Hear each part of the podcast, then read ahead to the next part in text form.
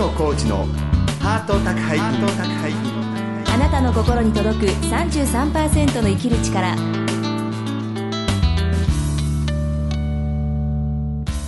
ご経営いかがですか。作家の月野浩二です。松井博恵です。月野浩二のハート宅配便、今週も番組をお聞きのあなたに 33% の生きる力をお届けします。月野さん、はい、ちょっと今週気づいたこと言ってもいいですか。何でも言ってください。ね、はい、いや、いいことなんですよ。あ、いいこと、ハッピーニュースですか。うん、ハッピーニュースなんですけど、はい、月野さん今日顔とね、おでこのテカリが少ない。テカリがなんか今日油切ってないですよね。そうですか。どうしたんですか。いや、いつもね、私、自分でこう顔触っただけでもこう、手がベドーっとこうするから、見た感じでもわかります。ベドーって。今日は、まあね、スタジオに女性ゲストを招くんで、先ほどこうコンビニで、濡れナプキンというかギャッツビーのウェットティッシュみたいなやつね。濡れナプキンはないでしょあれで顔をもうゴシゴシゴシゴシ拭いて、も頭のてっぺんからもう本当にねゴシゴシゴシゴシ拭いてきました。マジなんか飲食店でもらうおしぼりをね、なんかもう顔拭いておでこ拭いてとかっていうような、同じような感じで全体的に拭いてきた。それをもう最新鋭のギャッツビーですでよく顔拭いて、それをまたよく匂い嗅いで、まだいけると思って服の脇の下のところでこれ本当のマジなリアルストーリーですよ拭いて違いますか。でも、ね、その成果が出てる。成果出てますか今週違うよ。そうです。抑えられてるっていうか、テカテカが、なんかこう肌がスルッとしてるっていうか、まあフォーズにしたいとか、そこまで言いませんけどなんか今日違うなっていう感じがしますよ。なるほどね。よっぽど いつもが本当にギトギト親父なんですかねだってディレクターもそう言ってたもん。なんか今日違いますねって。ああ、そうですか。やっぱ今日はね、スペシャル企画として、いつも私 IC レコーダー片手にね、日本全国こう行きまして、そのギトッとした顔でにじり寄ってどれでみんな怖がるはずです確かにねそうやってインタビューしてるんですよ。それなんですけど、今回はスタジオに女性サバイバーをお招きいたしました。今日はもう爽やかに加齢臭もないですから私よくそのギャッツビー吹きました。ギャッツビーさんぜひスポンサーなってください。使用前使用後で私ね、出ますんで、いや、月野浩二の加齢臭も抑えるみたいなねキャッチフレーズをつけばもう ね違いますもんねそんな気持ち悪いのなんか商品イメージより悪くなりそうですけどまあでも実際すごい効果ありますので、そんなことで今週も30分間最後までお楽しみください。月野浩二のハート宅配便、あなたの心に届く 33% の生きる力。この番組は全国15局のコミュニティ FM とインターネットラジオ局オールニートニッポンを通じてここ新潟市からお届けします。月野浩二のハート宅配便、あなたの心に届く 33% の生きる力。さまざまな人生体験を乗り越えてきた女性サバイバーに毎週お話を伺っています。今週はこのスタジオにゲストをお迎えしました。新潟在住の鷲江市のあやねさんです。はじめまして。はじめまして。今日はよろしくお願いいたします。よろしくお願いします。あやねさん、鷲江市ということなんですけど、今日はスタジオにいくつか、作品をね持ってきていただいたんですけれども、これ和紙は本当にこう日本の昔からある和紙にこう絵を描いてということなんですけれども、今日は持ってきていただいたのはうちわとかね、扇子にですね、繊細なこう、日本画っていうかですね、が描かれていて、すごくこう涼しい感じのね、可愛い絵なんですよ。扇子にねトンボのね絵が描かれてあったりとか、なんていうかね、すごくこう細かくてまた可愛いね、上品ないい感じの絵ですね。そうですよね。ありがとうございます。この和紙に絵を描くっていうのは、いつ頃から？10年前ぐらいにちょっと和紙の勉強する機会がありまして、でその時にちょっとこう和紙が面白いっていうか、すごくやっぱり日本の古いものだったり、すごくこう素敵な世界なので。でそこにこう色を入れたらすごいにじむのとかが面白くて、でそれをこうだんだん 絵にするようにというか作品にするようになったんです、いやでも和紙にねまたこうやってうちわとか、うん、絵を描くってすごく難しいと思いません？ね、これ下書きして描くんですか？いえ一切下書きせずにそのまま、じゃあもう本当にぶつけ本番というか、はい、一瞬の、ね、9割描いてたら残りの1割で失敗したらもうね、うん、それはもう真剣勝負ですよ。そうですね、うん、描くときってこんな構図にしようとかって頭の中でやっぱりもうこう、うんある程度固めてからじゃないと書けないので、うんはい、いやでも本当素敵なね、うん、作品の数々なんですけれども、ありがとうございます、ね、でも10年前から始められてということですけれども、そうですね、まあ、それまでは趣味でちょろちょろっとは書いてたんですけど、うん、こういう書き方になったのはこの辺から、うん、その10年前ぐらいから少しずつ、うんはい、それまでは本当にイラストみたいな感じの、はい全く違う雰囲気のを描いてましたので、小さい頃から絵とかお好きだったんですか？そうです、いたずら書きはしょっちゅう、はいそんな風に今ね、和紙絵師として新潟で、はいご活躍の綾菜さんですけれども、はいまあ、今回ね女性サバイバーということでお呼びして、いろんなね実はサバイブしてきた過去があるらしいんですけれども、高校生ぐらいの時に、はい、お体の病気になられたそうなんですけど、はい、じゃあそれぐらいからねちょっと今日はねお聞きしようかなと思いますけれども、はい、どんな、ね、ご病気でだったんでしょうか？はい、最終的には直腸脱という大きな病気になったんですけれども、うんはいまあ、ちょっとそれに行き着くまでにちょっとこう精神的なこう悩みを抱えたりとかいうところからちょっといろんなところを壊し始めて、で、まあ、ちょっとこう腸の方にこう痛みがあるんだけど我慢しながらこうやっていったらどんどんひどくなってしまって、うん、悪化しちゃったっていう感じですか。直腸脱って私初めて聞いたんですけど、そうですね、はい私も初めて聞きましたけど、なんか痛そうですね、すごく痛かったですね、体の外にこう腸が出てしまうというか、体の外に腸が出る、そうです、まあ、あまり美しい話ではないのであれなんですけど、こう結構10センチとか15センチとか出ちゃって、まあ、出ると頑張って収めるみたいな感じのその繰り返しでちょっと周りにやっぱりそういう風になってるってことを言えなくて、まあ、ちょっとまだ、ね、そういう年代でもありますし、そういうことをこうあからさまに言えるほどで、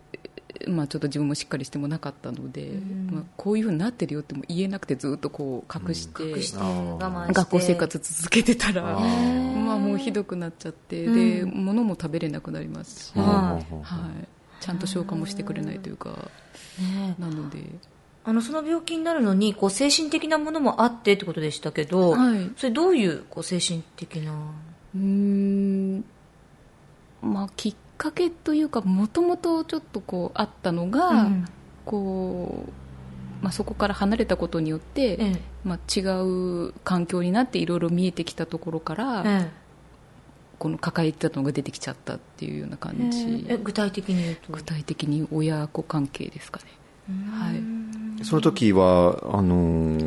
親御さんとご一緒に生活してたんですか？中学終わるまではまあずっと実家におりましたので、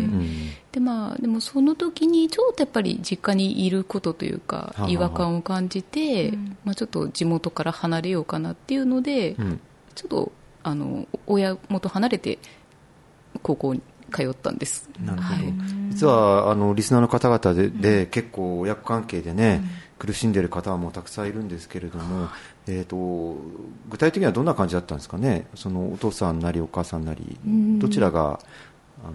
自分にとってすごく影響があったと思うというか、大きいのは母親ですね、はいなかなかこ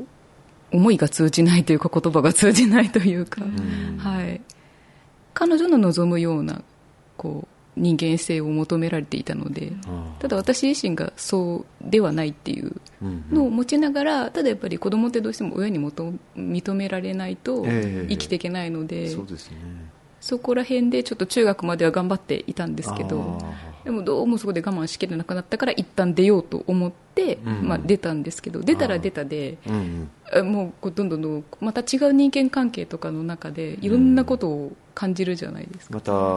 地元を出て全く新しい環境、寮に、ね、住んでた、あ、そうです、寮に住んでたんですけど、それは結構10代の、ね、女の子、多感な女の子にとってはすごいものすごいストレスですよね、いろんなことが、解放された反面っていうか、まあ、それで逆にこう出たことを文句言われたくないっていうのもあったし、まあ、あとはそのいろいろ感じる中でこう今までの自分のこう価値観が崩れるというか、まあ、そんなところからもうわけわからなくなったというか、まあ、普通には過ごしてたんですけど、逆にその自分の中とこう表との歪みが大きくなっちゃったのかなっていうのは、まあ、後々ですけど、思ったり、学校も休学して3年のところ4年とかいたっていう話ですけれども、そうですね、はい、途中でまあちょっと体がもう本当ついていかなくなってしまって、まあ、泣くというか、まあ、一旦そこでもう学校辞めてしまうかと思ったんですけれども、まあ、当時ちょっとすごくお世話になった先生が、卒業だけはちゃんとした方がいいよっていうので、いい先生ですね、まあ、だから一旦休学をして、ちゃんと体をいい状態にして、で卒業をちゃんとしようということで、それで、まあ、一回ちょっと手術をして、まあ、症状を治めてから、4年目学校通いました。高校出てから、ね、県外に行かれて、いろいろちょっとやんちゃなことやんちゃでもないですけど、どんなやんちゃしたんでしょうか。そんな大したやんちゃしてないです。それとますます聞きたくなりますよね。何を、墓穴を掘ってしまった何をしたんですか、ヤンキーになったとか、そういう多分ヤンキーになるぐらいこういろいろ出せてたら、まあ、もうちょっといい方向にはそんなにこう中が曲がらずに済んだとは思うんですけど、まあ、そういうこともできずにちょっとやっぱりいい子って言ったらあれですけど、もともとそういうふうに育てられてたのでなかなかそこまで弾けることもできずに、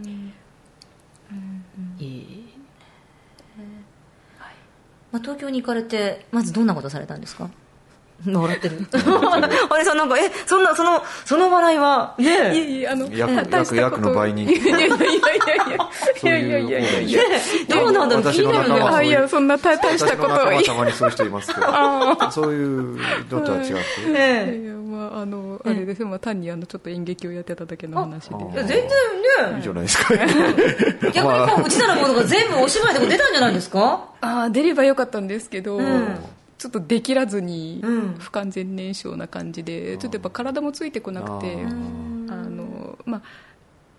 治したって言ってもやっぱりあんまりちゃんと治ってない状態で、まあ、そんな手術ねした後ですから、でももうこう親にから離れたい一心でもうどんどんこう特に行こうっていうのもあったし、まあ、ちょっとこうやりたいことみたいなのを、まあ、見つけるって言ったらあれですけど、それまでちょっと敷かれてたレールが音楽の方向だったんですけど、まあ、体壊したのもきっかけに、まあ、ちょっとそっちは無理だっていう話をして、まあ、ちょっと高校3年間にちょっと触れてた演劇の方でやってみたいからって言って、まあ体壊したのをちょっと縦にわがままを言ってみまして、でも演劇をね東京でお芝居すると言ってもそれは大変だと思いますよ。大変ですよ。それでね食べていくっていうのはね難しいわけだから、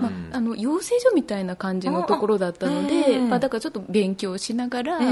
こうまあその先を模索するっていうようなことをやったんですけど、まあ、その途中でちょっとやっぱ体が落ち着かなくて、まあ、ちょっとやめまして、そんな感じです。いやそれまた挫折、ね、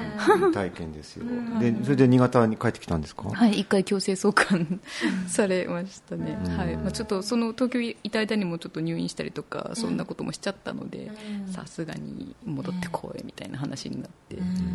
泣く泣く戻り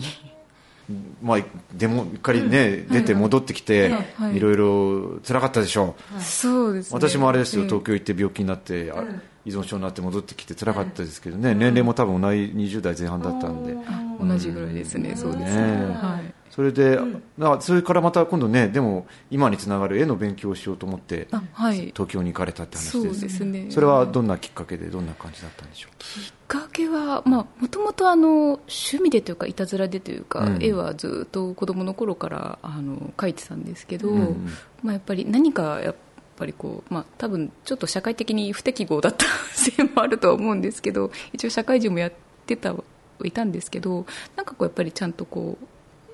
絵を描くこともしたいなってその頃思った時に、ちゃんと勉強もしてなかったので、せっかくだからちゃんと一回勉強してみようかなと思って、どんな世界なのかもわからないし、勉強したらまたいろいろ見えてくるものもあるかなと思って、それで一度専門学校、東京の方の専門学校にまた、行きました。絵の勉強されて、これでもう絵でやっていこうって。いや、まだその頃はそこまでは思えなくて、いろいろ勉強して、その時にちょっと和紙とこう出会うきっかけがあったりっていうのはあったんですけど、ちょっといろいろあってまた一回地元に戻りまして、でただ生活するっていう方がやっぱり大変というか、まだその時こう絵で生計っていうような方向にまで向けなかったというか、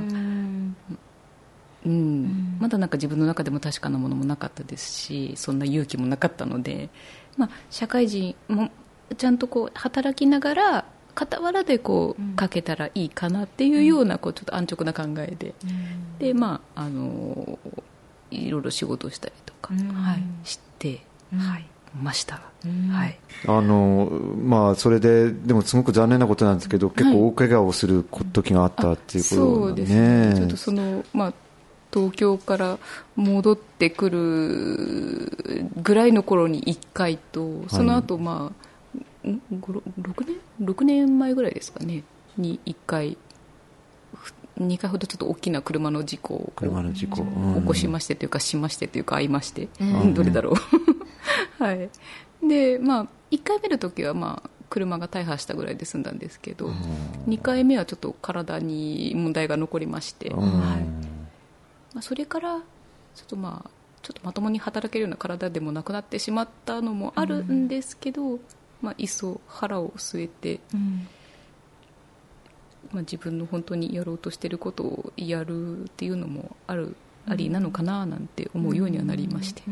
足をなんかこう粉砕骨折みたいなすごい重症にあれなりまして、でリハビリとかあって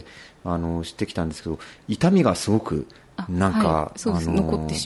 てしまって、それのこう苦しみがもう痛いというのはやっぱり具体的にすごく、私だって歯が痛い時に、辛いですよね。いろいろいろんなこと世の中あってやらなきゃいけないと思うんですけど、痛い時とか憂鬱になったりとかうまくできないじゃないですか。そんなね、その痛みがこうすごく長引いて、これでね、お医者さんはそろっともうね、痛みを取れてだんだんリハビリする時期なのになとか言って不思議がられたりして、なんかそういう苦しみがあったっていうね、お聞きしましたけど、どんな感じだったんですか？なかなかもう骨折自体が完治しているので、通常残ってもそんな大した普通に歩くのには支障がないとか、ちょっと軽くびっこをよく見ればぐらいなのは残る時もないわけではないんですけど、そんなに強く足つくのちょっときついですとか、杖つかないとちょっと歩きづらいですっていうようなほどにはならないっていうので、もうでも骨折は治ってるんだから痛いはずがないっていうふうに言われて、痛がりなんじゃないとか、いろいろこう私もこう痛いの嫌なんで、早く治りたいですし、そうですよね。もうなんかやっぱちゃんとこう考えれば骨折治ってるし、痛いはずがないって、理論的に考えても分かるし、でも自分でもこうなんでいつまでも経っても痛いのかなっていうのと、医者もなかなか痛いことに関しては理解がなかったので、それはすごく葛藤が痛いんだもんね。とりあえず痛いからもうとりあえずお医者さん治してって常に思って、もんだけど、もうそんなはずはないってね、お医者さんそんなことはない、そんなことはないって言って、じゃあ私ね、自分でもおかしいかなと思って触るとものすごい痛いんですよ。お湯に足つけただけでも飛び上がるぐらい痛くて。ね、苦しいですよね、うん、苦しいですってお風呂とか大変なんですよ、ね、頼りにしたいのお医者さんですけど、お医者さんも痛くないだろう、ね、そうですよね、みたいなことを、うん、で、でもそれでCRPS っていうその、はい、なんかそういう痛みがこう残る症状がある、病気があるってことに気づかれたってことなんですけど、それはどんな、はい、それははい、結局そこのお医者さんで一回あまりにも痛がるもんで、うんうん、ちょっとじゃあ関節の中見てみましょうかってなったんですよ、うん、でそれで関節鏡ってちょっと骨の間をこう洗う作業をしたんですが、うんうん、それをやった途端に、うんもう痛みが倍増以上の、そこからもう足が全然もうつくこともできなければ、もう痛みもひどくなるし、っていうような状態になって、これはおかしいと、でもお医者さんの方は、そうはなったものの、いやもうこうなったらちょっと手に負えないからみたいな投げやりな状態になっちゃって、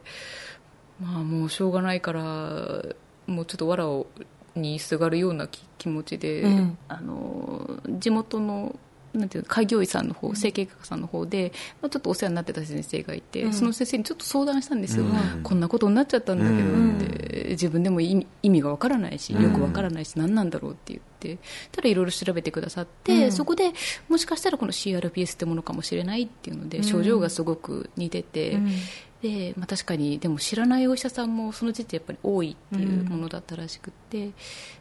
そこで一応治療は始めてはくれたんですけど、うんちょっとだいぶ悪化もしてしまってたので、はいじゃあその病気に気づくまで言えば長かったってことですよね。そうですね、長かったですね、2年ぐらいかかったんですよ。はい、難病と言われるものなんですか。難病といえば難病なんでしょうけど、そういう指定にはなってないというか、まだ本当にこう世の中でもこう知らない人がほとんどなので、はい、結構またでもたくさんの方がそういったことで苦しんでいる、現実的にはまだ、知られてないですけれども、じゃあすごく戸惑いながら、周りからはそんなことないだろうと言われつつ、でも痛みは痛いんですから、そんなことで苦しんでいる方がね、たくさん、このラジオがね、そういう CRPS の、ね症状があるんだよってことでね、皆さんのこう、理解につながればすごくいいなと、本当に思いますけれどもね。いやでもね、こういったお話聞いてると、なんか本当に、高校時代の、直腸脱もそうですけど、で本当にこう、親との関係もそうですけど、でまた交通事故で足があることですけど、どうやってそれを乗り越えてきたんですか今まで。どうやって越えてきたんだろうね支えになったものとか、爽やかな、感じのいい、方ですけど、ちょっと超えられてるかどうかってあんま自覚はないんですが、でも一応こうしてられるっていうのでは一応超えてるってことにはなるのかな、でもやっぱり周りのこう少なくても理解してくれる人だとか、そうですね、やっぱりいろんなこう支えてくれる人だとか、なんか自分が何かをやることだったりで、それを喜んでくれるとか、そういうのかなとは、思います。あんまり具体的に言えなくてあれなんですけど、ちょっとお話前後する部分あるんですけど、こう綾音さんのようにね、こう病気でっていうか、でもその痛みがなかなか先生にも分かってもらえなくて苦しい思いをされたって、できっとラジオ聞いてる、ね、方でも、そういう同じ思いをされてる方もいらっしゃるんじゃないかなって、で本当に先生、お医者さんなんだから何とかしてよって思いで思いましたね。でも痛いって言っても、それ本当に、痛いのっていうか、言われるっていう、その苦しみ、下手すりゃおかしいって言われますから。なんか同じようなこう境遇の方にはこうどんなアドバイスされます？難しいですね、でもそれは自分が感じることっていうのはやっぱり伝えるべきだと思うし、でいろんな窓を叩くのも必要だと思うし、私も結局その一つのところにいてたらやっぱりずっとわからないままで、どこかで諦めてっていうのはあったと思うんですけど、でもやっぱ自分が納得いくようにいろいろ模索するのは必要かなとは思いました、ある程度お医者さんも当たりとか当たり外れなって言ったら失礼だけど、あるから、ありますね、それはすごく結構セカンドオピニオンというか、うん、もう積極的にやることも大事なこともやっぱあるみたいですね、うん、はい依存症なんかも詳しい医師と詳しくない医師がいて、うん、全然分かってない医者っていうのお医者さんも、ね、残念ながらいるみたいなんで、うんはいうん、痛みとか依存症とかそういう世界は遅れてるそうですね。痛みのことも、ねはい、聞きますね、こう分かりやすい形にレントゲン撮ったら写真見たらバンと出たよとか、うん、そういうじゃない、はいはい、ところの分野はまだまだ、ね、やっぱ遅れてるらしいですね、はい、なんででも、うんまあ、そういう最先端のお医者さんも、ね、理解があるお医者さんもいると思うんで、うんはい、そういうのを、ね、ぜひいろいろ、ねうん、調べて、はい探してみることも、ねはい、大事だと思いますね、はいはい、そんな綾音さんですけれど今度個展がね、はいはい、あるということで、はいギャラリーカンさんで、ということなんですけれども、はい、ギャラリーカンさんは新発田市にある、はいあはい、ギャラリーなんですよね、はい、そうです。どんなギャラリーなんですか？林というか、うん、森の中にある一軒家のような雰囲気の静かな環境にある素敵なギャラリーさんなんですけど、うんはい、8月6日土曜日から9月4日、日曜日まで、はい新発田市にありますギャラリーカンさんです、でね、個展がありますので、はい、ぜひ、お電話番号ですけど問い合わせ番号が 0254-41-4832、ギャラリーカンさんですので、はい、ぜひね皆さん、はい、私もぜひね足を運んでみようと思いますけれども、はい、ありがとうございます、はい最後にですけれども、はい、いろいろリスナーの方々体の痛みを持つ方とかあるいは心の痛みを持つ方とか、はい、そういった方々が、ね、聞いてくださっていると思うんですけれども、はい綾音さんの方から何かこうメッセージっていうかをこうお声掛けするとしたらどんな感じでしょうか？そんな何かを言えるほどこうちゃんとしたものでもないのであれですが、はいうん、なんだろう自分がこう嬉しいって思えることとかそういったことを大事にあと人を大事にしていけたらいいんじゃないかなと、はい、思います。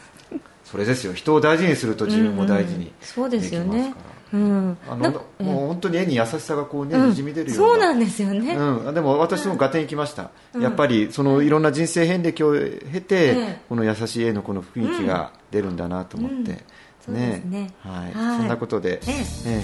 今週の女性サバイバーは、はい、新潟の鷲江市の綾音さんでした、今日は本当にありがとうございました。ありがとうございました、来週ですけれどもね、はい北海道にあります浦河のベテルの家っていう精神障害者のコミュニティがありますけれども、はい、そこで施設長を務める、統合失調症のご本人でもある、はい、清水理香さんのインタビューを、皆さんに聞いていただこうと思います、はい、どうぞお楽しみに。番組では皆さんからのお便りをお待ちしています。番組へのご意見ご感想女性サバイバーに聞いてみたいことなど気軽に送ってください。メールアドレスはmail@heart33.com 番組のツイッターアカウントは heart33 です。それではまた来週お相手は月野浩二と松井博恵でした。月野浩二のハート宅配便あなたの心に届く 33% の生きる力。この番組は全国15局のコミュニティ FM とインターネットラジオ局オールニートニッポンを通じてお届けしました。